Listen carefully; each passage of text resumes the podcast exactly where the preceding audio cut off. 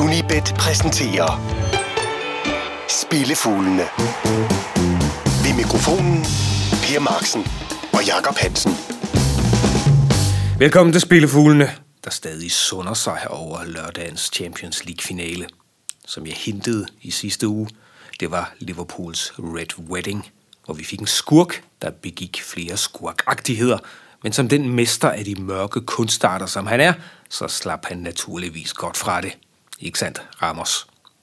Eller for at bruge stjernekrigsmytologien, så var det historien om, hvordan imperiet det vandt igen, og alle romantikerne må vente mindst en sæson på at håbe på revanche.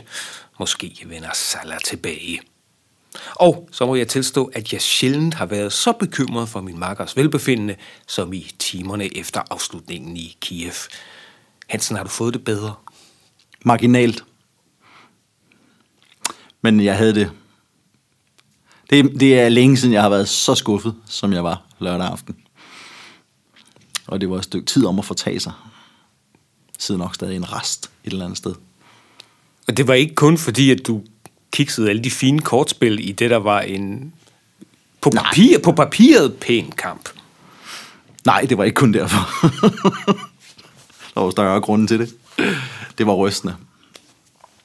Jeg har tre øh, vidner øh, hjemme fra stuen, der kan, der kan bevidne, at jeg ved 2-1-målet. Så øh, ærligt talt, nogle gange så må man også bare bøje sig. Nogle gange så bliver det bare for godt til, at man kan ære sig, eller brokke sig, eller noget. Fordi det der, det var jo verdensklasse. Det kan man jo ikke gøre noget ved. Men alt, hvad der ellers ramlede ned over os, som i Liverpool i den kamp, det var rystende.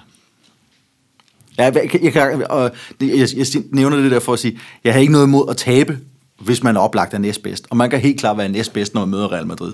Men at tabe på den måde, det var rystende. At se sin superstjerne gå ud efter, hvad var der spillet, 29 minutter? Ja, nemlig.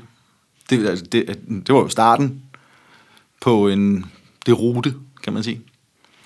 Og så, altså, så føler de vel okay med. De, de mister grebet, da han går ud, og så føler de vel okay med, indtil deres keeper så får ja, årtidets jernblødning. Hvordan det kan, hvordan kan man hvordan det kan lade sig gøre i en Champions League-finale på den scene, det er mig simpelthen ubegribeligt på det niveau. Men det skete jo alligevel. Ja, det gjorde det jo. Stakkels mand. Stakkels mand, og der var, øh, der var masser af tårer på banen. Og jeg ved, du uh, sad fuld tv-kanalen på den samme kamp, eller ja. på den samme tv-kanal, som jeg gjorde. ja. Og derfor så så du også tysk tv's iskolde keeper-titan konstatere, at uh, hvad er det her, hvad, hvad er det her tuderi for noget? altså, I, I må gerne tude, men vi tuder der i omklædningsrummet. Det sagde han allerede i pausen. Og han, der, han sagde det ikke. Han fnyste det. Sker der, mand? Han var fuld af foragt over, over de små snifnuk, der render rundt dernede. Ja, det kunne han simpelthen ikke arbejde i det der. Men var der en, der ikke var et snifnuk, så var det, øh, så, så, så var det ham, øh, jeg nævnte i starten. Men han er jo et svin. Han er snedig. Det er han også, ja. Han, han er virkelig snedig. Det er han, men han er jo et svin. Det er altså svært at benægte. Men, for men, tilhængere af mand. Ja, ja. Men det er sådan en, som du gerne vil have på dit hold, ikke? Jo. Det kan man sige. Jo, det er du ret i. Det vil man gerne. Og for, også fordi, fordi han er øh, jo, udover at være et svin, så er han jo ikke... Øh, øh kan du huske den gamle benbrækker fra Bilbao, øh, Goy Coutier? Så er jo bare, bare, han smaskede jo bare benene væk. han, han rev bare benene af for øjnene af dommeren jo, og tog de karantæner, der nu gav. Ja, de månedslange karantæner, som det nu gav. Ramos øh, er, jo, er jo bare snedig. Det er meget mere diskret, det er, det er meget mere moderne. Det er, som jeg sagde, en øh, mester ud i de mørke kunster, hvilket øh, Paul Scholes, der er øh, pundit på engelsk ja. tv, så oven i køb, han konstaterede bare lakonisk, at øh, Ramos, han gjorde det der med vilje. Ja, den mod Salah. Ja. Og det er der heller ikke i tvivl at det, at det så koster, at Salah må gå ud, det, det er, det tror jeg så trods alt er, er en, en uheldig følge af, hvad han gør. Men jeg er da ikke et sekund i tvivl om, at han, han, øh, han river og, og trykker lige Salah en tand mere end nødvendigt var. Bare for at efterlade sig et mærke. Fordi det er den slags forsvarsspiller, han er. Sådan er det.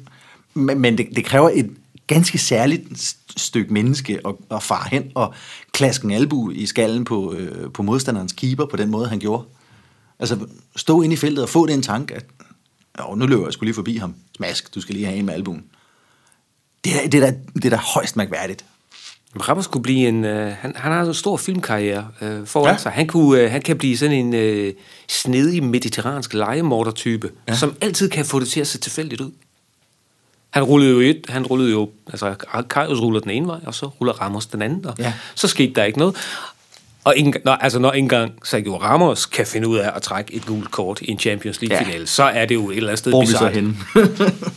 Men et eller andet sted, så er det jo, det at være gambler, er jo, kan jo på sin vis sammenlignes med at være træner, skråstreg, manageren. Man, man analyserer kampen ud fra et vist, en vis forventning om, hvordan, hvordan er det gået indtil nu. Man prøver at sammenligne med, med kampe, man tænker, de her øh, havde et forløb, som jeg forestiller mig, kunne blive noget lignende i, øh, i denne her kamp. Og når så øh, en så vægtig spiller i den taktik, i den øh, analyse, som Salah går ud, jamen så falder det hele til jorden, øh, lige så vel for, for Klopp som for gambleren. Og ja, nu havde jeg 10 forslag i sidste uge, og der var, øh, bortset fra, fra øh, den med Liverpool sejr og Baghold score, kan du ikke pille ved de 10 andre argumenter. Argumenter og, og oddsstørrelse var alle sammen, du kan ikke pille ved nogen af dem. Men vi fik bare ikke det kampbillede, som analysen Det gør, det, ellers det, gik nej, på. netop fordi, øh, da Salah går ud, så mister Liverpool den intensitet, som hele analysen er bygget op på. Og, og genvinder den jo så altid aldrig, og, og kampen får jo så faktisk aldrig den intensitet. Og afgøres på tre enkelte aktioner, ikke? En, en, og det mener jeg, jeg, det tror jeg, jeg kunne sige, ua- uagtet at Liverpool ender med at stå som taber, øh, en ikke specielt god finale, som så afgøres på tre enkelte aktioner. Men vi fik bare ikke det kampbillede, som vi, øh, som vi troede ville, som vi må så tage. Er jeg farvet her, eller hvad, hvad, hvad, tænker, hvad tænker du, jeg, tæ- jeg, tænker, jeg, tænker, jeg tænker præcis det samme, fordi det undrede også mig. Det er også et spørgsmål om, hvilken kortlinje det er, som, øh, som, som dommeren ligger. Havde han nu viftet med noget pap relativt tidligt i kampen, så, så, så var vi jo sikkert ind på en, på en 5-6 kort, men han vælger så at lægge en relativt hård linje. Ja, og i store hele, så, er det jo, så var det jo rimeligt nok. Altså, der, der var jo faktisk ikke rigtig de helt store Nej. episoder. Altså, når, man, når man ikke ser det... Du kan, ja, ja, det er svært at give en advarsel til... til du, nu snakker vi Ramos med, med Salah. Det kan man jo ikke. Altså, fordi, du Nej, kan jo ikke argumentere for, at han gør det der med vilje. Nej, og og, hvis- og ser du ikke den, han laver mod, øh, mod Karius, som hvis du ser den, så er den vel rød. Men den, den ser man så ikke, og ellers er der jo faktisk ikke rigtig situationer. Nej. Så det var så en af de gange, hvor vi øh, forsøgte at læse et kampbillede på forhånd, og skød i den grad ved siden af. Ja. Ej, vi fik jo no, trods alt noget af det. Ja, vi fik noget af det hjemme, Noget af det men ikke det, vi er vant til. Nej. Men derfor så skal vi jo øh, prøve lykken en gang til. Og Det skal vi. Og det skal fordi, ikke hedde sig.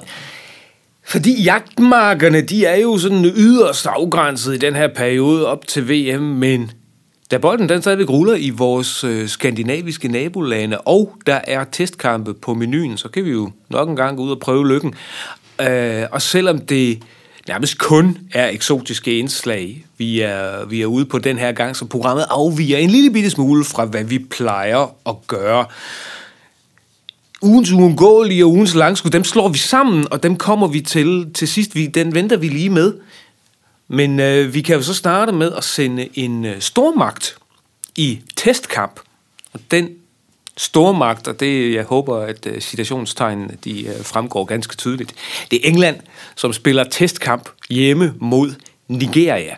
Og øh, du er ude på et øh, Asian-spil på mål. Ja. Øh, den, der hedder under 2,25 mål, det giver odds 204 hvis der scores en eller to kasser. Hvis der scores to, så giver det det halve odds i gevinst. De to nationer, de har to kampe mod hinanden i, øh, i historikken. En venskabskamp i 1994, som blev vundet 1-0 af England.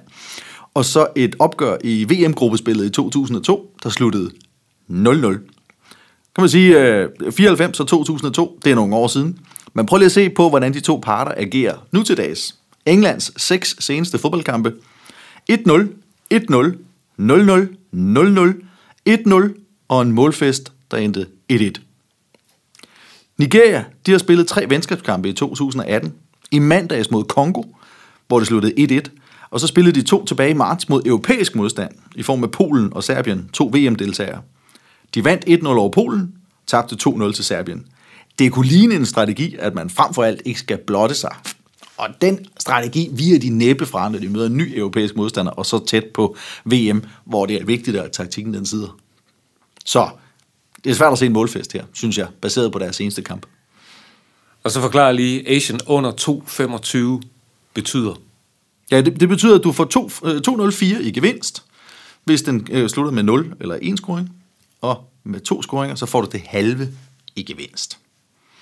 Livrem og Sæler, vi satser på, at det ikke bliver nogen målfest. Ja, præcis.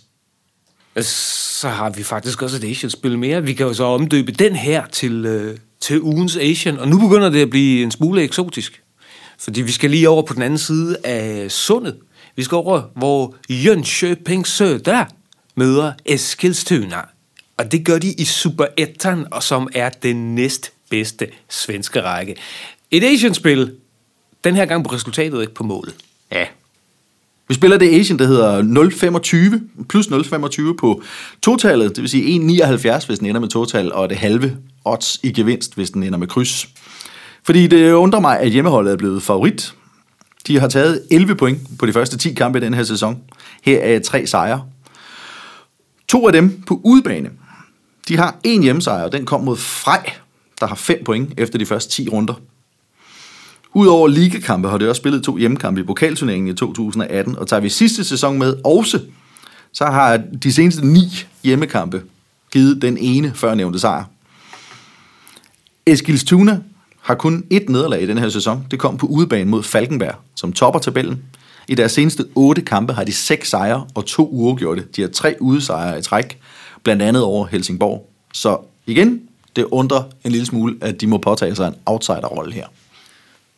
Og et fint lille Asian-vedmål fra den næstbedste svenske række.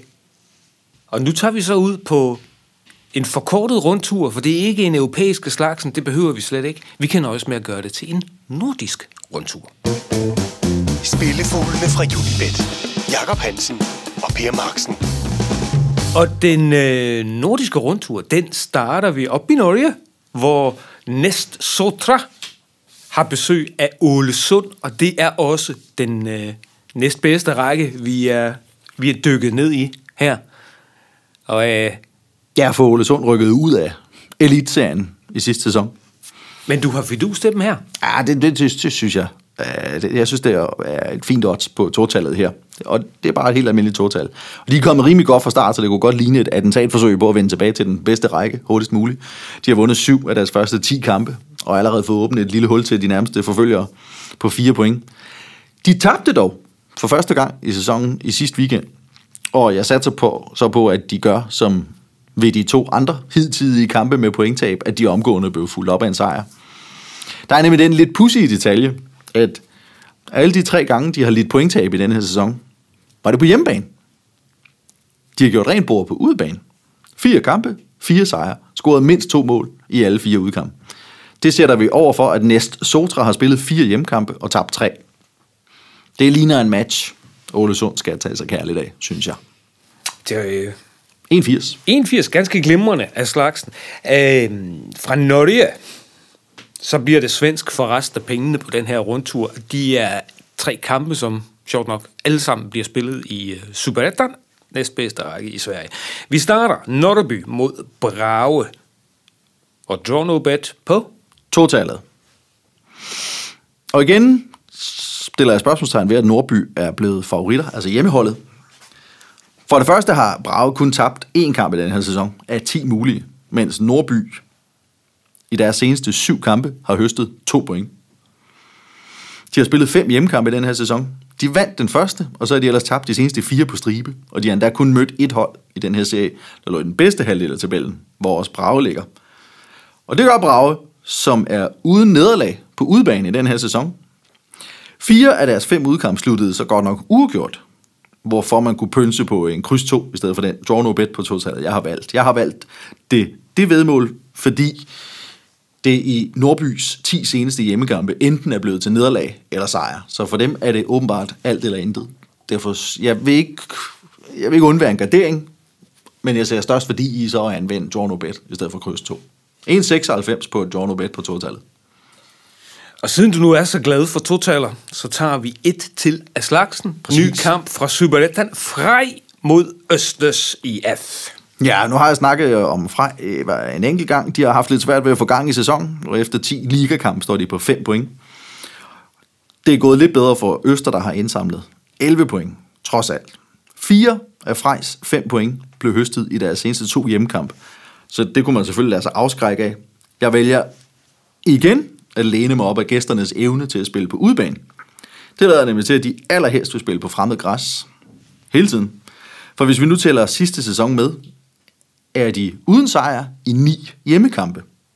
Til gengæld, hvis vi igen tæller sidste sæson med, har de vundet seks af deres seneste udkampe. De vandt begge opgør mod Frej i sidste sæson. Begge til 0. Altså har chancen på alle gode gange 3. Det giver 22. 22 på endnu et total. Og da det her jo så var reduceret til en nordisk rundtur, så kan vi, øh, så kan vi godt op den. For i stedet for at tage tre stop, som vi plejer at lave i Europa, så tager vi fire stop her i Norden. Vi bliver i Sverige, vi bliver i Superettan, og vi går til kampen mellem Örgryte og Falkenberg. Som er topbrag. Det er nummer to, der tager imod nummer et. Og jeg forestiller mig, begge holds offensiver stærkere end deres respektive defensiver. Ørgrytte, de har gjort rent bord på hjemmebane indtil videre ved at vinde 2-1, 2-0, 3-1 og 4-0. Så er altså mindst to mål i deres første fire hjemmekampe. Falkenberg har ikke helt gjort rent bord på udebane, men det er tæt på med 13 point af 15 mulige. Deres udkampe sluttede 3-2, 2-0, 1-1, 4-3 og 4-1. Tæller vi sidste sæson med, havde 10 af deres seneste 12 udkampe mål af begge parter. Mod Ørgryte spillede de 2-1 og 1-1 i sidste sæson. Alle gode gange 3, tak. Til 1-71. En masse totaler. Ja. Og øh, målscoring af begge hold afslutter så den øh, nordiske rundtur.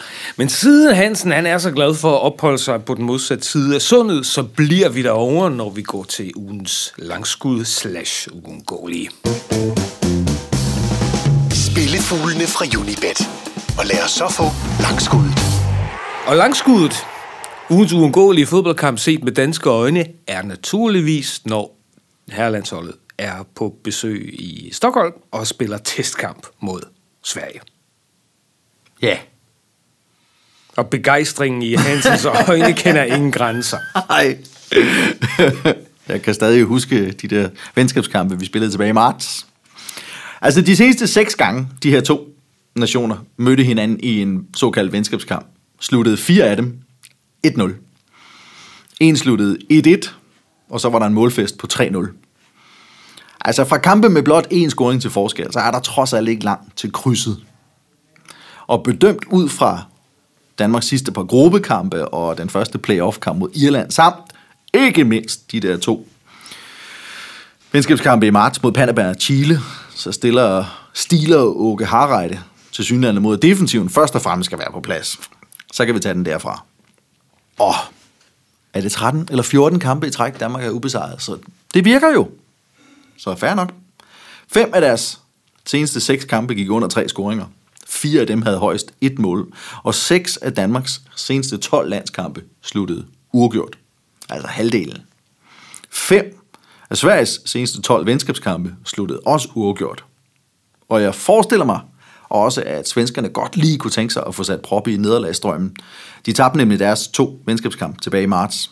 Og tre i træk, så begynder det altså at gøre ondt, inden man tager afsted til en slutrunde. Krydset, det vil passe begge parter aldeles fint her. Så uafgjort til odds 3,25 i talende stund. I det, der sandsynligvis bliver endnu en 0-0 målfest. Lad det bare blive det. vi snorks over, mens pengene ruller ind på vores konto, Per. Så siger vi det.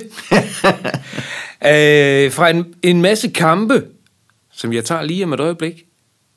Fordi VM begynder jo om et par uger. Ja, jeg synes, vi skulle lige smage en lille smule på det. Vi, du, du er allerede begyndt at nippe lidt til det, og ja. vi kan jo så sige, at vi kan introducere i uh, programmerne op til, til VM, kan vi jo tage en enkelt tidlig, et enkelt tidligt forsøg på en VM-luring med. Ja. Og, og eftersom du har nippet, så har jeg også, øh, så har jeg også overtalt dig til ligesom at, at åbne op for posen, og så fortælle, hvad det er for en... Uh, hvad skal man sige, fejlkonstatering af diverse odds. Det, det er jo det, der taler om her. Ja, det synes jeg, det er. Ugens VM-luring. Og den handler om Argentina, og den handler ikke om Argentinas angrebskæde, men der, hvor det nok begynder at gøre ondt. Ja, det spil, der hedder, hvilken spiller får flest kort for Argentina. Der har man gjort Mascherano til favorit, endda ganske betragtelig favorit. Han giver odds 6 til at blive den argentiner, der høster flest kort. Og nærmeste forfølger, om man så må sige, giver odds 9. Og det er det, der undrer mig, og det, det, det synes jeg, jeg synes, der er tale om en gang øh, blind oddsætning her ud fra Mascherano, han spiller i midterforsvaret, øh, han er en gammel rev, han hiver nok nogle kort. Han spillede alle syv kampe, samtlige minutter, da Argentina gik til øh, finalen for fire år siden. Han fik én advarsel undervejs. Og det var ikke, fordi de ikke spillede tætte kampe undervejs. Så manden er ikke nogen specielt stor bisse. Han fik fem gule kort i 15 kvalkampe på Argentinas vej igennem de der mange kvalkampe, de spiller i Sydamerika. Til gengæld, så får du odds 9 på, at Otamendi høster flest kort undervejs. En lille quiz, Per. Hvilken spiller af samtlige sydamerikanske spillere fik flest gule kort i de kvalkampe, de 10 nationer var igennem? Øh, det bliver et skud i blinde, jeg siger Otamendi. Det gjorde Otamendi, og alligevel giver han odds 9, mens en Mascherano giver odds 6. Det kan man da godt tillade sig at undre sig over, kan man ikke? Manden har også høstet 9 advarsler for Manchester City i løbet af sæsonen. Han er ikke nogen engel i modsætning. Mascherano er så heller ikke nogen engel. han er bare en lille smule mere rutineret. Otamendi, han river gerne et kort hjem. Og der behøver jo ikke nødvendigvis at være mere end to kort. Det, det kræver jo ikke mere for, at han, for at han øh, vinder sådan en her. Odds 9. Det er, og, og det er så tilpas højt et odds, så man kan også holde indsatsen lav, hvis man øh, er til den slags. Det kan man sådan selv vurdere, hvad man, hvad man synes, man har lyst til. En lille 50'er her, så er solid gevinst i hus til et odds 9. Det er fordi Mascherano, han, øh, han er en større mester ude i øh, mørkets kunster, end Otamendi er. Otamendi er måske lidt mere klodset. Ja. Så fik vi også lige bundet en sløjfe på, fra start ja. til slut, og som sagt en VM-luring og øh, også i øh, næste uge, for jeg ved, at du har flere i sækken, men vi tager dem kun en af gangen, i hvert fald i øh, det her form. Lad os lige løbe øh, budene i den her uge igennem. Hvis vi starter bagfra, Sverige mod Danmark i øh, testkamp i weekenden, der spiller vi krydset. Så har vi øh, Ørgryte mod Falkenberg i øh, Superetterne i Sverige. Begge hold til at score. Samme liga tror vi på en Østersejr ud over Frej, og vi har et total, dog som draw no bet, når Brage er gæster i Nordby. Et enkelt bud fra den næstbedste norske række, det er, at Ole Sund skal slå næst Sotra. Så tager vi også lige et Asian-spil fra det svenske Jönköping Södra mod Eskilstuna. Asian Handicap plus 0,25 på totalet. Og endelig et, øh, endnu en testkamp. Det er England, der skal op imod Nigeria, og også her et Asian-spil. Asian Handicap under 2,25 mål. Husk, at du øh, finder alle Jacob Hansens spilforslag inde på Facebook og på sportsmagasinet under unibet.dk. Og til de tennisinteresserede i disse French Open-dage, så er der statsgaranti for, at Hansen han har noget på øh, sportsmagasinet hver eneste dag, både i skrift og samtidig også på video. Jack Hansen og hans, spil, og hans øh, tennisspil inde på sportsmagasinet. Du kan i øvrigt også altid finde ham på Instagram, på Snapchat, på Tumblr og alle de andre sociale medier. De levende billeder, de leveres som altid på YouTube-kanalen for Unibet Danmark, hvor det er Anders Sigdal, der styrer løjerne. Lars Jul producerede denne udgave af Spillefuglene, og vi basker igen med fjerpragten i næste uge. Tak fordi du lyttede med i denne omgang. Spillefuglene fra Unibet. Jakob Hansen og Per Marksen.